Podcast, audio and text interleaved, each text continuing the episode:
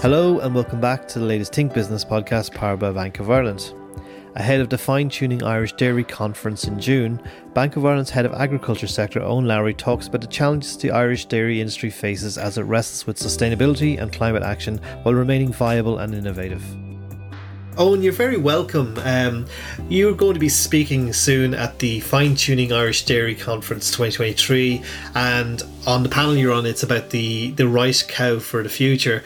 Well, I I, I personally don't um, know what that opening panel will be like. Uh, it sounds very interesting, but certainly. Um, it's it's it, it goes out saying that our dairy and beef industry is you know one of our premier export sectors. And you know our reputation worldwide is is is is preeminent. Uh, and i suppose you know what we could talk about today is is really what the future holds for the irish dairy industry. How would you sum up the health of the industry at the moment? Um, well first of all uh, great to be back, John, to, to discuss all things agri with you again. Um, I suppose the health of the industry, and particularly if we're going to talk about and focus on the dairy industry today, the dairy industry has had a uh, phenomenal uh, year in 2022 on the back of a, a strong year in 2021. Um, you know, dairy farmers in the main are uh, in a good place. They're coming into this year, they've come into this year in a very strong position financially uh, uh, with strong profits and, and cash balances.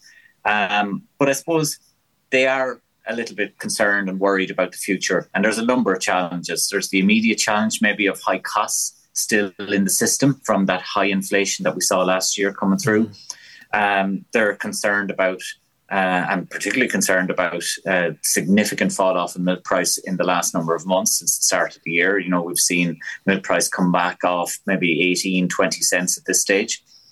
Um, and they're also concerned, I think, about the whole environmental challenge coming down the line at them. Um, you know, every every meeting or farm walk they're at now, it's nearly top of the agenda. Um, so I think, in summary, you know, they they're in a good position, but there's definitely challenges in the road ahead. You you you spoke movingly recently on a, on a, on a on a podcast we did on on sustainability in the farming sector, and you know you pointed out quite rightly that there's nobody more aware of their environment than farmers themselves and the importance of preserving that environment. Um, do, do you think uh, you know farmers have a relevant voice or appropriate voice at the table to to ensure that you know not only you know they are well aware of what they have to do, but that you know that the expectations are are managed accordingly. As you know, uh, or as you mentioned, they have their own pressures uh, in in terms of costs and business. But um, you know sometimes you know meeting some of the targets and deadlines You know, are they are they realistic? Yeah, look, the, the, the targets are, are set in stone. You know, we are legally obliged to abide by them and reach them by 2030. And it's not going to be easy.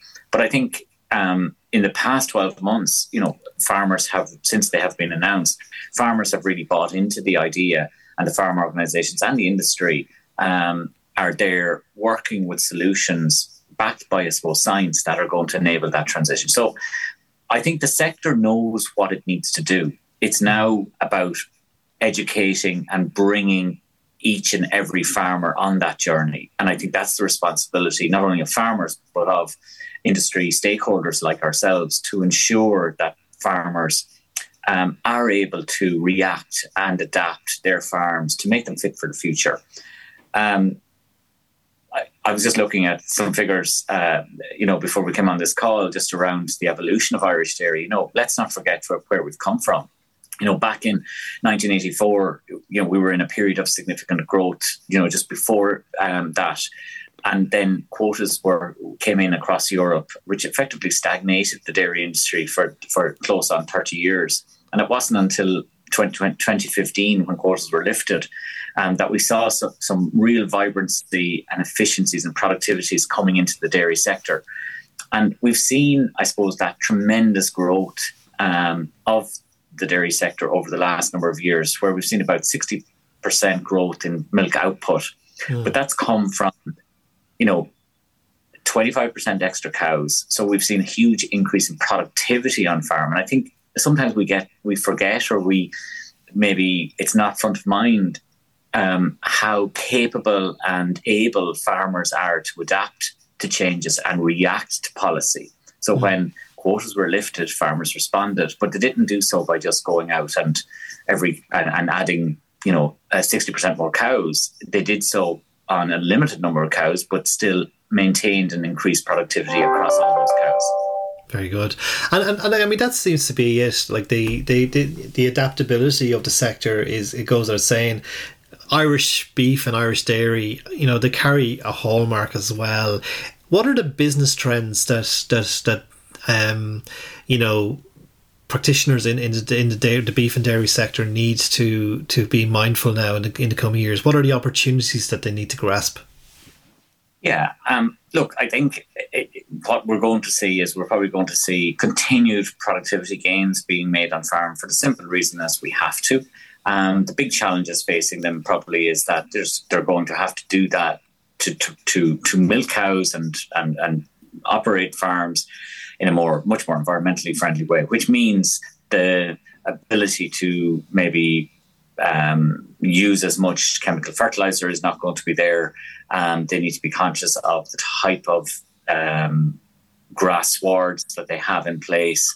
Um, and they maybe need to look at the future, uh, or the cow for the future. Is the cow that they have today the one that is required, given these challenges that are coming down the road? Um, is that the right cow for, for the future? And I suppose that's the question we need to understand. And I suppose um, us as a bank, we're doing a lot of work in this area, trying to understand what that dairy farm of the future looks like, mm. because it, it's probably not going to uh, look the way it did um, as one 10 years ago.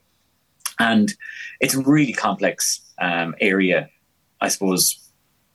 There's a lot of change happening. You know, demographic of farmers. Farmers are getting older. Succession is important. We do need young farmers coming in. We do need vibrancy and, and generation renewal. So we're conscious that while we do have these environmental challenges and we need to reduce emissions, we also need generation renewal. So hmm. um, it's about getting the balance right. Because that's the thing. I mean, we've we've we've a growing population, and you know the world has a growing population, and you know dairy products uh, need to be produced.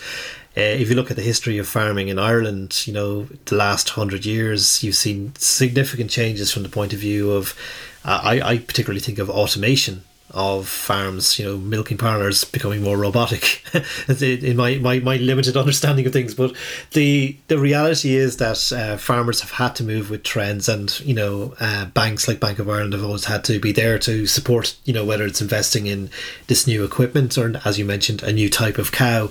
What what are the things they'll need to invest in if they're going to um, embrace this new future, and you know, if they're thinking about investment over the next couple of years, what are the or expansion, what are the areas they're thinking about? Yeah, exactly. So I think we're, we're going to continue to see um, dairy farms continue to, the average size dairy farm to continue to rise. You know, we only have to look back a number of years. You know, the average size dairy farm today is um, around 100 cows. If we look, you know, when quotas were coming off, that was in around that 60 cow level. So farms have doubled in size.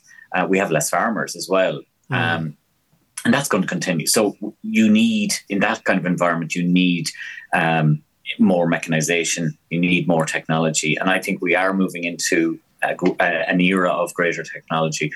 All you have to do look at um, the you know the, the the way the machinery industry is changing and the tractors. Um, you know, there was a time where bigger tractors and bigger tractors that was the way forward, um, particularly on on tillage farms. Mm. uh, and particularly maybe in other regions of the world. But now there's, I suppose, that trend that maybe the tractor of the future is a smaller tractor. It's a driverless tractor. It's mm.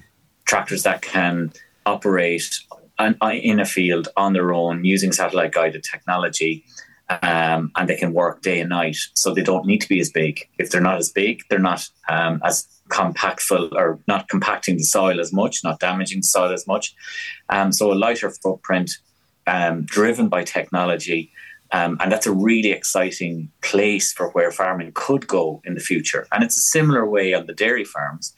Um, we may see a greater adoption of robotic farms or parlors um, and robotic, and it may be different to the robots that we consider today. It may be um, semi-automated. It may have light touch labor. We just, I suppose, that's the exciting bit of where technology go. But technology will will will inform and it will adapt farms as well. So if the technology is available, farmers will take it on. And we haven't even mentioned AI, where that comes into it. Um, Eoin, thanks very much for your time. Can you tell us a bit about the conference you're going to be at uh, in June? Yeah, so the conference, um, it's entitled, um, as we said, Fine Tuning Irish Dairy.